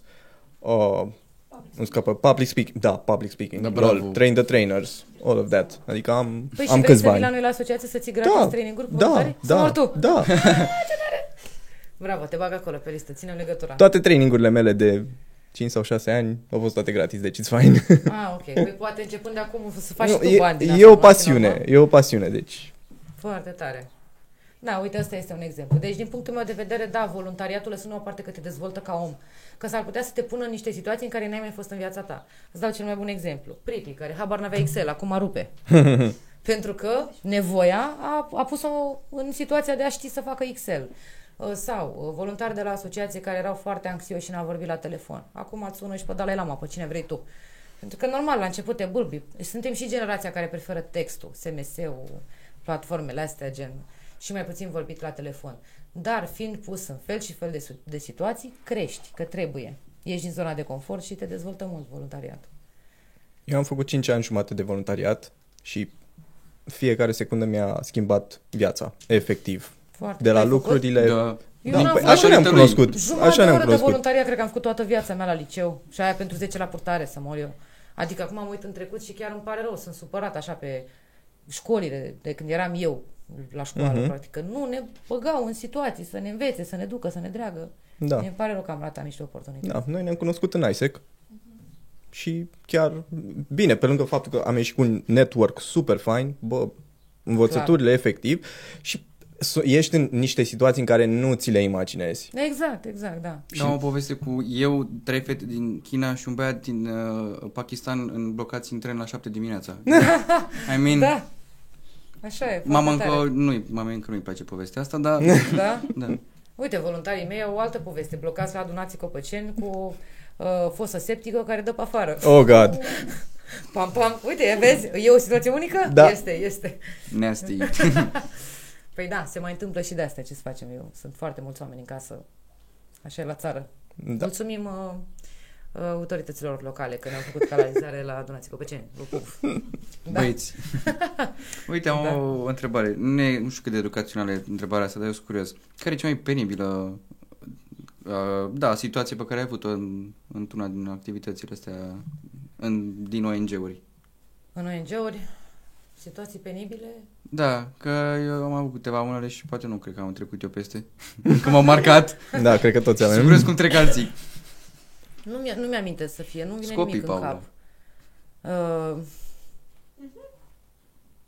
nu, nu vine cu, cu ONG-ul, îți vine ceva în cap, situații penibile așa? Să fie- Ce? Cred că pe aia trebuia să Zi-mi un întrebăm. cuvânt. Ah, ok, da, e funny. Au venit niște reporteri de la, de la ProTV să facă un material acum de Paști cu refugiații Mhm, și așa. mhm. Și um, avem o doamnă uh, care e din Ucraina și care e breeder de pisici acolo. Și a venit cu o pisici și a fost fix genul ăla de um, dialog între Stella și Arșinel sau whatever, în care el vorbește de o maimuță și ea vorbește despre un bărbat. Intuiți Mhm. ce vreau să spun? Mhm. Oh. Pentru că femeia a zis cats și reporterul a înțeles kids. și discuția a fost halucinantă câteva minute în care el a înțeles că asta a cumpărat uh, copii, că îi pune la muncă, la fermă. Oh. Și, și era foarte, a fost foarte ok. Și la final i-a zis pripi reporterului, vezi că a zis kids. Ah, ce dădeam la ProTV dacă nu mi-ai fi spus. Da. Mamă, de seama ce articol făcea. Da. Da, Șapte asta, asta a copii. fost ceva... În rest, n-aș spune neapărat momente penibile, au fost mai degrabă momente care ne-au întins nervii la maxim, au fost curse de alea nocturne la aeroport, uh, discuții între ei, uh, tensiuni, că uite, am avut o familie de ucraineni, da, da, mama sau tatăl de familie era de fapt din Rusia și alții sunt ucraineni și am Da. stat cu emoții să nu se ghere între ei. Da, da, da. Am avut alt, alt soi de... Ați avut momente din astea de Ru- în Rusia, Ucraina acum, de familii între și între care... Păi una singură, a mai fost altcineva? Familie mixtă așa, Rus, Rusia-Ucraina? Nu, o singură familie. Într-un final ne bucurăm, a fost tot ok. Doar că ei erau foarte speriați. Ei ne-au zis de la început că știți că eu sunt din Rusia, dar să nu spuneți la nimeni. Nu spun, domne, că scopul meu O, este să te Doamne. ajut, nu să te omor. Aici. Da. Dacă tot suntem la subiectul ăsta, uite, am, am eu o curiozitate. Că a fost foarte mult backlash în social media. Ce povesteai și tu uh, mai devreme? Anumiți influencer au început să zică, a, dar de ce nu i-ai adu- ajuns pe ăștia din țară și i-ai ajuns pe aia de acolo? Și e efectiv acest hate care la un moment dat s-ar putea să ajungă la tine. Ajunge la tine. Cum te... Bineînțeles că How do you ajunge. deal with it? Păi după cum am zis în jur, merg la psiholog, uh, uneori chiar postez pe internet despre asta. Mie mi se pare cumva o pierdere de timp. Am și eu zilele mele mai proaste, în care mă afectează porcările pe care mi le spun unii pe internet, dar de cele mai multe ori I don't give a fuck anymore. Pentru că eu îmi văd de drumul meu.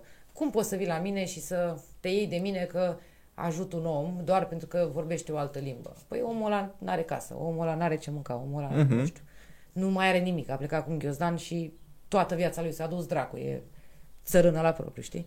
Cum să te iei de mine? Și atunci întrebarea nu este dacă mă afectează pe mine, nu te afectează pe tine că gândești așa? Fair. Adică, cred că ești foarte afectat dacă scoți nenorocirile astea din tine, știi? Mie mi se pare că numai niște oameni care sunt ei foarte fucked up ar putea spune lucrurile astea. Mhm.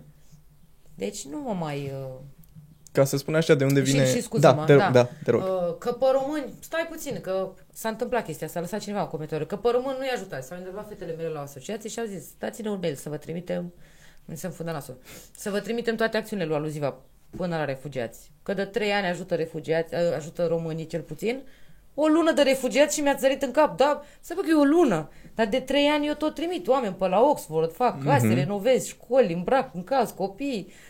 Unde erați ha, cu doi ani, știi? Acum am brusc. Nu era senzaționalul. Da, așa e. Da, it's fine. Ce vrei să discuți, mă? Da, uh, de unde vine întrebarea asta? Uh, Uite, spre exemplu, eu când am început uh, perioada mea de voluntariat, eram în uh, anul întâi la facultate. Vai de mine. Deci aveam colegi care efectiv îmi dădeau atât de mult hate, mamă. Păi tu știi câți uh, bani fac ăștia pe, uh, pe cârca ta? Păi ăștia din ISEC, știi ce, uh, cu cine sunt uh, legați, cu cine sunt, uh, au uh, nu știu ce conexiuni politice, na, na, na. Și efectiv era, n-aș zice hate, era efectiv descurajare la adresa mea și în prime, a zice lejer, în primul meu an de voluntariat, eram destul de afectat de toate, toate chestiile astea. Um, și îmi era rușine să zic că fac voluntariat. George, cred că ai și tu povești. Moldi, la fel, că toată lumea din camera asta cred că a făcut, uh, uh, a făcut voluntariat. Mai puțin ea. Da. și efectiv te ajunge la tine. Ce ai putea să-i spui unui tânăr care vrea să facă voluntariat și are uh, opiniile astea uh, pe care le primește? Să-și vadă de drumul lui. Ce crezi, că mie nu mi-a spus lumea vrute și nevrute despre felul meu de a fi? Atâta timp cât rămâi true, tu cu tine și știi ce ai de făcut, I don't care. Oamenii pot să aibă tot felul de păreri despre un job mai bun pentru tine, despre o fată care te merită, despre whatever, știi? Adică oamenii au păreri în fiecare zi. Mhm. Unele dintre ele nesolicitate de altfel, știi? Dar dacă tu vrei să faci voluntariat și tu te simți bine și simți că ești într-un mediu în care îți face plăcere să vii și înveți chestii și îți plac oamenii cu care lucrezi și te dezvolți și, uh, nu știu, înveți lucruri noi, ți se deschid noi uși, nu știu, te trezești dimineața mai cu scop decât să te trezești ca ultima lepră la 11 kiloți, și, uh, uh, ce fac cu viața mea și preferi să te trezești la 8 că ai voluntariat în, pentru cauza X cu care tu te identifici. Mi se pare majestic, pur și simplu. Ce să bagi în seamă ce spun oamenii de Dar știi ce-i alegerile nașpa? tale? Am pierdut oameni buni din cauza asta. Nu Pentru erau că buni. nu s-au putut... Nu erau buni, scuze. Me judging your people. nu vreau să sune... Dar câți ani ai? Uh, 28. 28 mulți. A, nu e foarte mare diferență de vârstă între noi, că eu am 33. Voiam să zic că odată cu vârsta, sper eu, sau ideal ar fi, să începem să fim mai, uh, mai prezenți și mai atenți la nevoile noastre și la oamenii din jurul nostru. Adică eu n-am nevoie de oameni care să-mi dea căcaturi în fiecare zi. Are cineva nevoie de oameni care să ne dea căcaturi în fiecare zi, să ne enerveze, să ne celenjuiască părerile, să ne contrazică, să ne spună ei mai bine ce, ce trebuie să facem noi cu viețile noastre? Nu avem nevoie. Și atunci poate ți-au făcut un serviciu. Da, crezi că la 20 de ani, 19-20 de ani, că noi cam așa am început, bine, tu mai devreme, dar tu ești mai special. Uh, eu am început la 19 ani. Nu știam de toate chestiile astea, de nevoile mele, de... Uh, efectiv, eu luam cumva face value ceea ce ziceau Da. da. oamenii ăia. Da. Păi asta e că suntem mici, nu știu, luăm niște decizii în funcție de capacitățile noastre, de la momentul respectiv. Poate nici eu n-am luat cele mai bune decizii, nu știu, la 19 ani, habar n-am. Da. Important este ceea ce simți tu. Dacă tu ești bine cu tine, uite cum e asta cu părul verde. Tu crezi că numai odată mi-a spus, nu știu, tanti Leana, a, ce frumoasă ai fi dacă ai fi brunet. No. Soacra mea la fel, care e o, e, e, o, e o doamnă, e o cochetă, e fix genul așa soacra mea. Eu nu sunt deloc așa, adică mă vedeți, da? Na. Și mi-a zis la un moment dat, um, poate scoți și tu cercelul ăla din nas. Și am zis, nu, nu, de ce să-l scot? Așa că, nu, mulțumesc, e ok. Și a încercat, o dată, de două ori, acum au trecut vreo 3-4 ani de când n-am mai zis nimic. Ce poate să zică, știi? Dacă mie îmi place și eu Zis, mă a simt rămas bine, în carne acolo, nu are nicio șansă, fata. nu, da, și nu, la- nu le aveam pe amândouă atunci, nu Mhm. aveam ambicercei, le aveam doar pe ăsta. Și pe ăsta l-am din clasa 11, adică din liceu am cercelul ăsta. Nu, nu mă pot, adică mai degrabă mă faci brunetă decât să-mi scos cercelul din nas. Mhm. Mă reprezintă atât de tare și să vină soacră mea, care e o femeie pe care o respect, e mama soțului meu și așa mai departe. N-a contat, nici părerea lui maică mea. Vă, vă garantez că maică mea mă sună mâine și îmi spune de ce nu te-ai dat și tu coja. și zic, mamă, n-am avut timp, n-am avut chef, că așa m-am simțit eu bine. da. Nu știu dacă aveți chestia asta cu mamele care mai sună și vă mai remarcă, ți-ai călcat tricou sau... Da.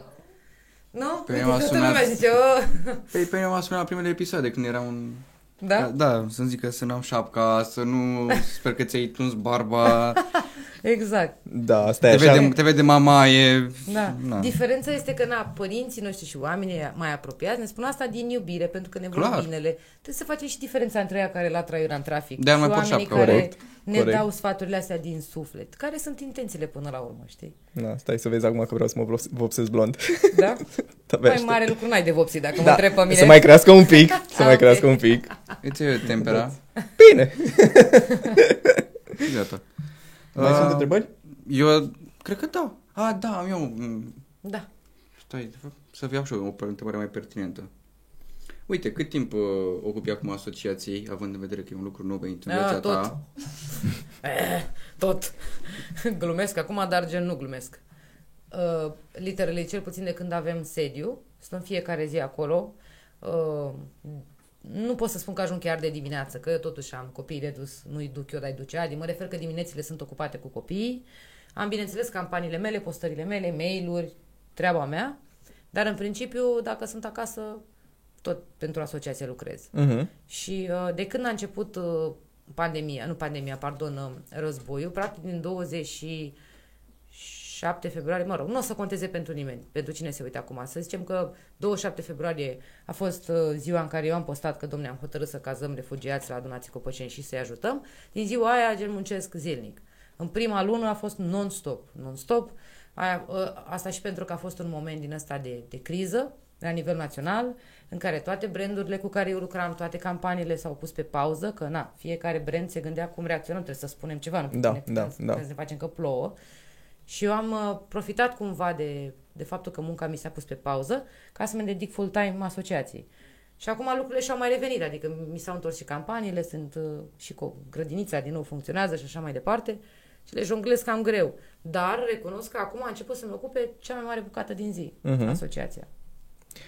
Ceea ce pe o parte mă bucură, pe o altă parte mă frustrează, că muncesc mult mai mult ca înainte. Mhm. Mm-hmm. Outcome-ul e amazing, adică, na, nu trebuie să vă explic. Da. Uh, știu totodată că vrei să aduci și anumiți influenceri mai aproape efectiv de tine. Uh, Eli a primit un birou. Eli, by the way, te așteptăm în acest Da, scaun. da, da. Bună. Uh, de unde a venit toată ideea asta de Opera, zic și eu. Um, cred că asta cu Eli, noi suntem prietene mm-hmm. și noi așa ne-am întâlnit, adică ea m-a contactat pe mine atunci să o ajut pentru cauze sociale și după aia ne-am prietenit și am făcut și chestii împreună. Și ea a ajuns să aibă birou cu noi la sediu pentru că mi-a și zis, auzi fată, dacă luați o cameră și așa, dă și mie o cameră acolo, că mă bag și eu cu voi. Și am zis, da, cum să nu. Fair enough. Dar, dar, dar asta și pentru că suntem prietene, ne vedem și Da. în timpul liber, este alt nivel de relație. Dar uh, ce visez eu este să, sună prea dubios să spun partidul influencerilor sau să avem o, uni, o comuniune, o uh, uniune, nu știu cum se zice acum, că îmi scapă, o a, nici Uh. uh. Măcar. No, whatever, să ne adunăm la o masă rotundă, să zicem. Mhm. 10 influenceri care au putere în online. Hai mă să schimbăm legea educației, dă-o dracu. Mm. Hai mă, că putem să vindem. Ne-am demonstrat că putem să vindem creme, papuci, tigăi, vacanțe, apartamente în Dubai, periuțe de dinți electrice, ce mai NFT-uri, vreți? Tampoane, NFT-uri. De, bă, vin- vindem de toate, da? Și nu putem să vindem șansa, gen... Nu put, adică nu că nu putem să vindem, înțelegi ce vreau să zic? Nu putem noi să ridicăm standardele educației în România dacă ne unim, pentru că dacă sunt doar eu, eu sunt aluziv, ați nebuna aia cu păr albastru, verde, whatever, am 100.000 de followeri, sunt ignorabilă dintr-un anumit punct de vedere. Dar dacă vine Shelly cu comunitatea și cu oamenii de vârsta lui, vine Chirilă, care e 40 plus, comunitatea și oamenii lui, vine și Aluziva, care este între 25-35 și după aia mai vine și Eli, care e pe zona unde are multe corporații și ONG-uri și vine și Alina Ceușan, adică gagici cu bani, pasionați mm-hmm. de fashion și vine și Fire cu toți nebunii lui, vorba vine, știi, toți prietenii lui. N- Devenim de neignorat. Pentru că suntem peste tot. Asta, asta visez eu, cumva. Să f- reușim să facem o reformă în educație, folosindu-ne, frate, până la urmă, de toată puterea pe care o avem în online. Și nu contează. Adică eu, eu aș sta la masă și cu Jador și oamenii ăia trebuie să aibă acces la un sistem de educație Uite, bun. vă trebuie un influencer și, din zona aia. Dar te Păi da, reprezintă clar. o comunitate. Cum? Da, sigur că da. Asta zic. Adică nu aș face diferențe din punctul ăsta de vedere. Toată lumea să stea la masă pentru că e viitorul țării noastre, frate. Nu vreau să încep acum să gândesc, dar cine o să-mi dea mie pensie? Arătați ăștia analfabeți funcționali. Numai Păi TikTok au un să-i cap. facem să nu Știi? mai fie așa și... Asta spun, da. Și mă gândesc că până la urmă e vorba și de țara pe care o las copiilor mei. Poate Corect, că nu o să-i cresc corect. aici. Poate o să mă mut în Tenerife, așa cum visăm eu și Adi de ceva timp. Sau mă mut în Barcelona, sau naiba, nu contează, în Zimbabwe, unde mă mut. But still. Adică mi, se, mi s-ar părea că... Mi, mi se pare că avem o putere extraordinară pe care nu o folosim. Eu am niște prezentări în Canva pe care le-am avut, le-am făcut acum vreo 2 ani. M-au tot invitat tot felul de mm, asociații, uh-huh, am fost și la mhm. ESEC și, mă rog, branduri și companii să țin speech și prezentări de alea cu, la panou. Și cu 75.000 de oameni au reușit să strâng banii de ambulanțe. Aveam șap- 75.000 de followeri. 75.000, nu știu dacă realizați că sunt oameni care au peste milion? Mhm. Păi dacă eu am reușit cu 75.000, vă dați seama dacă luăm 10 influencer care au zeci de mii, sute de mii, câte chestii putem să facem? Dacă ne montăm pe bune, să semnăm o petiție, strângem milionul de semnători? Da și nu, pentru că... Că... Bă, dacă you really mean it, mini, în engleză moldovenească, da, dacă chiar spunem că este pe bune, uite, eu, ăla, ăla, ăla, suntem 10 oameni, ne-am hotărât să reformăm educația în România. Nu credeți că s-ar întâmpla ceva? Ba da, eu cred asta. Nu merge doar cu Shelly. Pentru că, din păcate, Shelly, deși e un băiat smart care a făcut Shelly SRL în pana mea, când nu se juca cu puța în pământ, el știa să facă montaje și să facă, cum îi spune, toate nebunile alea de Editing-ul. grafică și editing-ul și că e maestru efectiv, chiar dacă nu sunt în target și nu urmăresc neapărat ce face. E un tip super smart.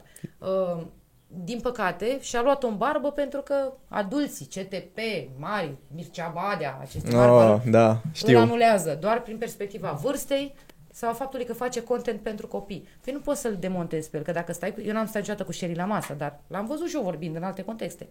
Dacă stai cu el la masă, el nu este egal cu contentul pe care îl face. El e mult mai mult decât atât. Dar el e un băiat deștept și face content pentru publicul ăla.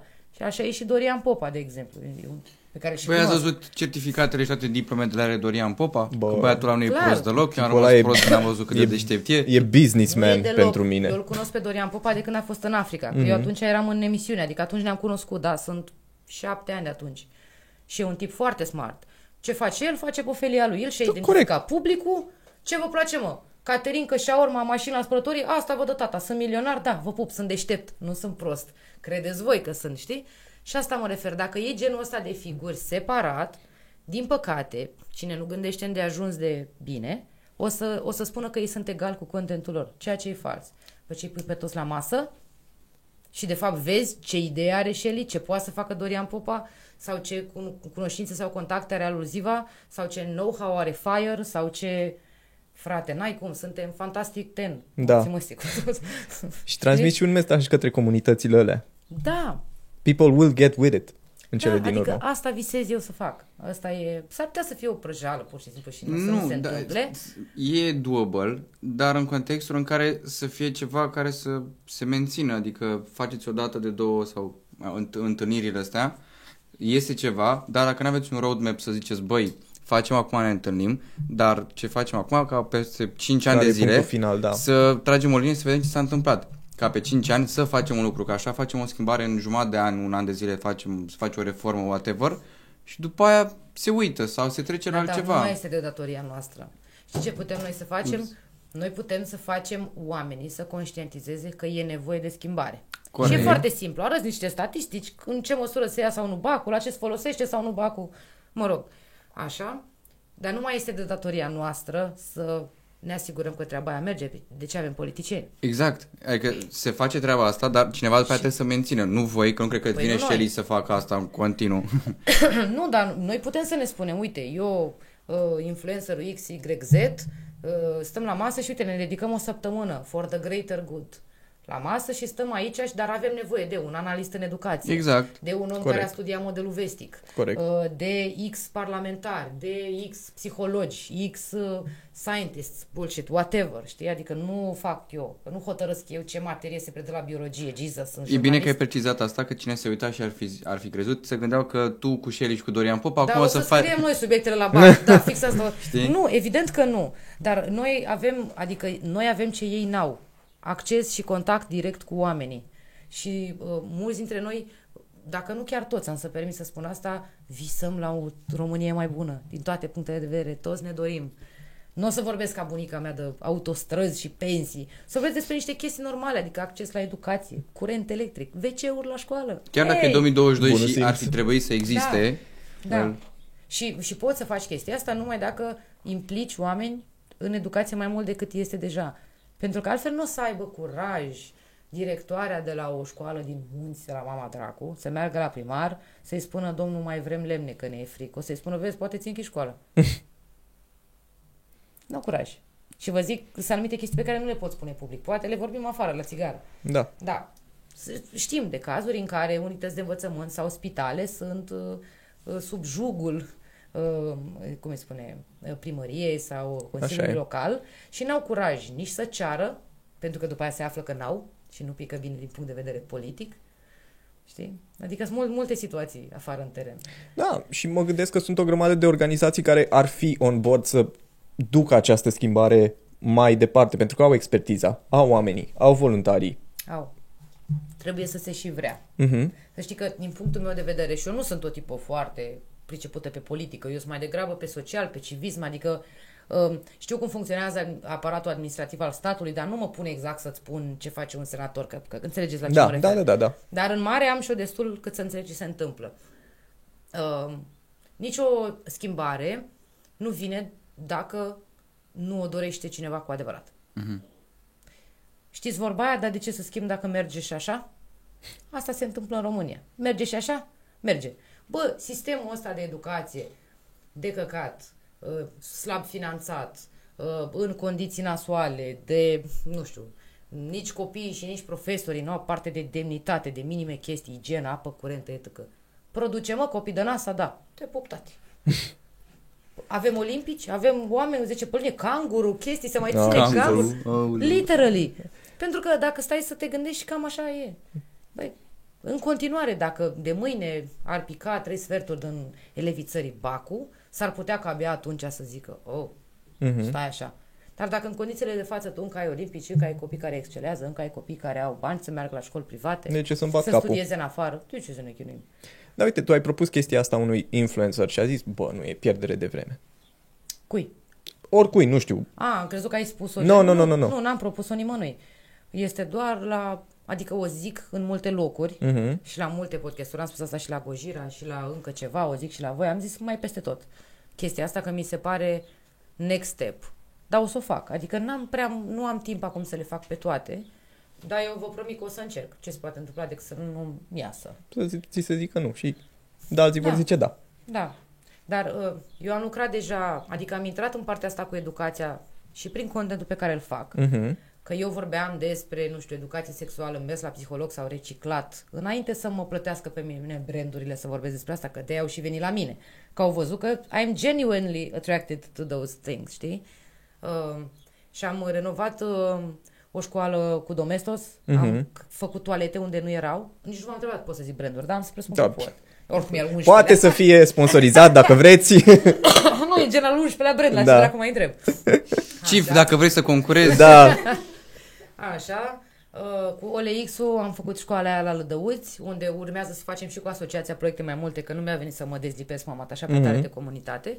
Următorul nivel pentru mine ar fi doar pe puterile asociației aluziva, să văd dacă pot să pun degetul pe o școală în București sau pe lângă București, ca să nu fac 10 ore până acolo, să pot să o renovez. Ăsta ar fi cam următorul nivel uh-huh. pentru asociația mea. Și dacă eu să pot să fac asta, împreună cu voluntari și cu oamenii din online, cu toți oamenii care donează, cam next thing o să fie, a, am putut să fac asta? Hai să vedem, poate pot și mai mult de atât. mai multe școli. Da. Un- Sunt așa obiective, știi? Mhm. Milestones. Eu îmi testez Corect. puterile. Vedem, dacă nu merge acum, poate merge la anul. Dar uite și de milestones. Unde vezi asociația aluziva într-un an de acum încolo? Hmm, bună întrebare. Nu m-am gândit. Ce visez eu, ți-am spus, este să formăm o comunitate, să facem un fel de hub uh, unde să vină uh, tineri și nu numai, dar merg pe tineri pentru că tinerii sunt esențiali, mai ales în vremurile Absolut, noastre, clar. absolut. Um, să construim chestii. Mi-ar plăcea, apropo de festivaluri ce vorbeam mai devreme, ca la anul, de exemplu, să existe stand uh, Asociația Aluzivă la Electric Castle. Nu mă întreba ce aș putea face acolo. Poate aș vorbi, poate aș da inclusiv uh, absorbante sau prezervative, sau aș vorbi despre educație sexuală, sau aș face Corect. cu un ONG din ăsta, gen aveți grijă ce fumați ce beți pe aici. Sau uh, Antimahmureală, le dai cambucea pentru Da. da. ceva. Adică chestii pentru tineri și mostly pe educație. Adică oricum tinerii consumă droguri. Cât ne mai învârtim? Hai măcar să învățăm să consume moderat sau grijă sau atenție de la cine. Sau tinerii oricum vor face sex. Măcar hai să le explicăm ce e un BTS, să pună un prezervativ, să nu știu ce, să evite sarcini. Adică astea sunt niște chestii pe care eu mi-aș dori să le abordez prin asociație. Asta pe lângă cazurile umanitare, copiii din medii vulnerabile mm, și alte alți beneficiari. Deci, oameni de la Electric Castle, dacă vreți un cord cu aluziv, da, și dați un mail. Nici Uh, n-am cerut, să știi că eu sunt tot timpul aia care cere. Mie nu mi-e rușine să cer. Poate Fac să eu le cer căsuț la aici anul. cu mail-ul O ei. să vedem, da. O să vedem dacă o să mi se așeze toate chestiile pe care le am în cap. Că la anul n-am, n-am stres. Îți dai seama că mă duc beata în sala electrică să zic că auzi, Mariana, pui și mie un cortaj la anul, tu te acolo, că suntem prieteni. da, Dacă o faci și acceptă, așa. e încă un punct în plus că ai mai multă notorietate. Așa e, așa e, da. Dacă și te după aia ia mă cineva în invitați seamă. din nou să vă spun cum am făcut de râs la Electric Castle, dar partea bună e că o să avem un cort. Hey! Ca să nu fii sunat de live. da, da, exact. Damn. Băi, nu prea am avut așa multe întrebări, sau cred că am avut, dar s-au răspuns rapid, că ai fost concisă. Vorbesc eu mult, de fapt, ești drăguț, mulțumesc. Ei, eu mai am curiozități. Ah, perfect, eu rămâsesem fără. Ți-am zis. Dacă eu mai vreau ai să spatele. știu jocurile video favorite pentru consolă. A, da. În, Vorbiți voi uh, că întreb. în, peri- în, perioada, în perioada de acum. Deci eu am avut uh, asta cu consola, două perioade mari și late în viața mea. perioada de liceu și facultate în care aveam timp să mă joc pe consolă. După aia a apărut uh, munca, nu știu, televiziunea, tot ce am făcut eu și copii și n-am mai avut timp. După care mi-a luat Adi cadou PS4, acum vreo 5 ani, cam așa. Mhm. A stat mult timp în dulap, până într-o zi în care am zis, mamă, ce poftă mie să mă joc ceva. Și atunci, din, din, uh, din jocurile de acum, pot să-ți menționez Stranded Deep, îmi place de ne- nebunesc și uh, Matei acum e Good fier pick, și dă cu da. ciocanul, nu-și de cocos, îi place la nebunie. Um, RDR, clar. Uh, The Last of Us, mi-a plăcut uh, cumva unul mai mult decât doi. Este doar uh, o prefer. Adică al doilea a fost prea mult film. Și eu vreau Mhm. mai mult să mă joc decât să mă uit la film. Știu. Știi că vreau să mă uit la film, mă uit la film. Așa. Um, și, ce, și Horizon am zis că mă joc. Nu, le-am pe amândouă, nu le-am terminat pe niciunul. Mhm, Nici eu nu l-am terminat pe primul. Da. Și Nici trebuie pe să-l primul, nici termin pe al doilea. Pentru da. al doilea. Ați încercat VR-ul? Da, da. Și? Dar nu acasă, adică la de astea de VR. Mi-a plăcut la nebunie. Mamă, bă, eu vreau să joc Formula 1 în VR. Da? Am deja uh, volan, pedale. VR îmi trebuie că sunt mega pasionat de Formula 1 și Ce tare. ăla, that would be a close experience to reality. Noi am fost, am avut ceva joc de echipă uh, la VR, un fel de escape room în care trăgeam de Escape room la butoane, VR. chestii, da. Da, escape room, ru- e- puh, escape room în romantică sau ceva, cu meduza. Oh. Ce era, mă? Grecia antică, da. nice. Da, foarte mișto. Unde asta? Cred că la Frenzy VR. Nu? Da, Frenzy VR. O Pe să-i la, căutăm? tine- e pe la tineretului. Mm. Și Ah. au foarte multe variante. Și ne-am jucat și ceva în care apăram uh, niște Trăgeam cu turnuri, arcul, trăgeam da, cu arcul în ce continuu, că n-am făcut un brand după aia, făceam așa în continuu, a doua zi îmi tăia să iau cara de pe masă, e nebun. Da, mișto. Mai am o întrebare, dar n-are legătură. Mi-am amintit că am discutat despre subiectul ăsta, dar Curiozități cu Cristi. didn't, we didn't really touch upon it. Faptul că ai atât de multe informații, does it drive you crazy? Adică? Adică, nu știu, uh, că ai, nu știu, informațiile astea de cum sunt uh, oamenii acum veniți în România din uh, Ucraina, că știi cazurile sociale care se întâmplă în, uh, uh, în uh, România. That's a lot of info to take in. Does it drive you crazy? Un pic, da. De-aia merg la terapie. well, da, da. Da, sunt multe, sunt multe lucruri și învăț să discern, învăț să uh, setez priorități. Încă nu am ajuns în punctul ăla în care sunt foarte bine cu mine. Mhm. Dar cu siguranță sunt mai bine decât înainte, când mă, mă plimbam fără repere, apropo de discuția de la început. Um, încerc să mă concentrez, să fiu foarte eficientă. Nu mai suport mail-urile de 8 paragrafe. And you can do better. Încearcă să-mi scrii ce e cel mai important în maxim două paragrafe. Poți să o spui și în trei rânduri. Scurt, știi? la obiect și cu un pic de spacing. avem problemă. Asta. Da, Rezolvat azi. Știi? Și înțeleg, și am mai vorbit asta. De, adică mi se pare că timpul a devenit atât de important. Și o să vorbesc, cred că pentru toți timpul e important. Dar eu cel puțin am ajuns într-un, într-un anumit punct în care îmi dau seama că timpul scurs nu mi-l dă nimeni înapoi. And I'm not gonna waste my time cu oameni nașpa, în contexte în care nu mă simt bine, nu o să mai merg niciodată forțată la petreceri doar că te super tu pe mine. Pleacă de aici. nu, pă- nu mă pune în astfel de ipostaze. Gen, nu mă simt bine la ziua ta, te pup la mulți ani, ne vedem într-o altă ocazie, nu mă simt bine. Sau în, mi se pare că pierd prea mult timp în anumite relații toxice. Sau cu branduri. Dacă nu mai vreau să mai lucrez cu un brand, îi spun managerului meu. Bă, nu mai îmi place, nu mă simt bine. Nu e... Și gen, viața mea se ușurează, știi? În momentul Mhm. în care încep să fiu să, să ascult cu adevărat ce simt, pentru că altfel mă pun în niște situații în care I'm unhappy și nici rezultatele muncii mele nu sunt aceleași, nu sunt la fel de eficientă, muncesc cu scârbă, Corect. devin apatică, nu mai am răbdare cu copiii mei, mă cer cu Adi sau sunt o acritură la birou și așa mai departe. Și în momentul în care încep să prioritizezi și să știi să dai lucrurile, ăsta ca pe Tinder, știi? Hop, hop, hop. da. Viața ta se ușurează și ajungi să înțelegi de ce timpul e cea mai importantă resursă. Damn. Eu acum am rămas prost, scuze. De la ce? Păi, am, gen, eu că eram, eram, da, da, da. A, da, serios? Da. Bă, bune, mai, mai sunt și oameni care cred același lucru, știi? Deci, na. Da. A, de ce de bine? Da. Ah, ah, mulțumesc. Îți zic în două luni dacă mă simt diferit și... Da. Bă, acum ca să fiu 100% sincer, că tot vorbeam de emoții înainte de episod, eu am avut emoții înainte de episod, ia uite, Paula dă din cap acolo, uh, dar de când te-am văzut când ai intrat pe, pe poartă, chiar nu știu, ai avut așa un fine super fine, un vibe super fine și chiar m-am relaxat și Băi, mă bucur, I think mulțumesc. it, chiar cred că ai și tu o discuție super faină și naturală. Și acum e ok să zici că ai avut și tu emoții. Ți-am zis, George. a fost episod bonus, eu că doar m-am bucurat. Aha, Eu nu mă mulțumesc. gândeam, așa că, na. Eu mă gândesc doar că am stat cu umărul încolo și nu o să știe nimeni cine ar, cum arăt la față, de fapt. E ok, de avem Că două m-am- camere. m-am Da, dus e. Când în când. Sper Aveți și dacă pe două. te-am prins în profil, Paula, În care dintre în wide. Da. Ah, deci Așa, e ok. merge. Alt Adică stres vezi n-am. tot. Eu Da, da, da. asta nu știu. Știi care a fost singura emoție? Ai microfonul un pic într-o parte și... No, Eu sper se că aude s-a ok. auzit. Da, atunci Se n-am aude nicio ok. emoție. Da? Aveți mai multe canale, mă dați un pic mai tare acolo la montaj. Se poate, nu? Da. O să învăț și Acum asta zici. pentru tine. De ce n-ai zis de acum o oră? Păi, Sau de când ai decurgea simțit-o? așa, am văzut acum un sfert de oră și am zis, Bă, deja nu- după o oră ce rost mai are. Se aude Ah, ok. Și dacă tăiem a fost ok oricum, nu? No, se aude ok. Poți să te liniștesc Am eu. înțeles. Yeah, then I don't have any. Da. Bă, fine. Chiar... Zic și de ce. Era, era faza că eu când uh, te-am invitat, mi-a fost rușine și am zis lui, lui Gara atunci la Maca la concert și mi-a zis atunci, suntem oameni, n-ai de ce să fie rușine și mi-ai tăiat uh, cracă și mi-a fost mai ușor. De bine. Da. Ah, ok. Adică mi-ai zis Ok. că să nu zic cu să răuna, vă Da. supărați așa și Da, mi-a fost mai ușor. Mă bucur. Deci da. La mine singura problemă este timpul. Asta e exact ce Da. vă spuneam mai devreme. Am și ajuns într-un punct în care primesc în fiecare zi 10 mail-uri de la în firme, cazuri sociale, copii bolnavi, branduri, ONG-uri, LGBT, salvați Da, planeta, da, da, da, mama, da. copii, grădinița, rata la casă, înțelegeți voi? Și când e totul atât de full, m, eu am tendința să spun da la toate, pentru că vreau. Și după aia constat că ți spun da și vin peste 8 luni. Și după aia o să spui ce de căcat e aluziv asta. Dar eu nu sunt pe căcat, știi, eu chiar vreau.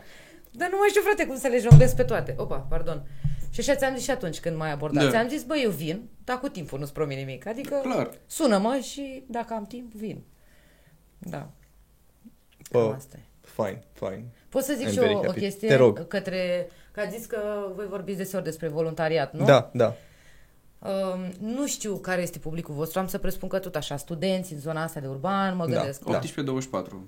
Ok. conform Voiam, analizei. voiam să clarific o chestie, că în cazul în care unii dintre ei au senzația că numai cu bani poți face acte de caritate, uh, este total fals. Adică, de exemplu, uh, managerul meu, acum câteva luni, în timpul liber, a fost și a dat la lopată, pur și simplu, la excremente de animale, la un adăpost de animale. A făcut voluntariat, uh, alții fac meditații cu copii inferentari, alții uh, ajută, nu știu, să care, să ducă bătrâni la tratament, oameni cu dizabilități, cum e Alex Tache, parcă nu? Da, chiar le-aș recomanda oamenilor, că am vorbit și de Eli, să se uite la ea pe profil, uh, pentru că a făcut o postare despre Alex Tache, care sânge niște bani să-și ia o mașină, uh, să ajute oameni. Ideea e că nu trebuie neapărat să ai bani ca să faci fapte bune. Poți să-ți donezi know-how, timpul, cum ai spus și tu, știi? Uite, vin și fac, uh, cum ai zis tu, soft skills. Da, Aveți nevoie de fotograf la Poți să evenimentele faci, uh, cu copii, cu astea? nu o să zic nu. Da, cu mare drag, adică e o oportunitate și pentru tine, că nu știu, cunoști alți voluntari, poate Exact. nu se știe niciodată, da, care sunt oportunitățile. Și asta mi-aș dori foarte tare, ca oamenii să fie cu adevărat conștienți că orice ajutor contează și că nu trebuie neapărat să ai bani ca să fii voluntar.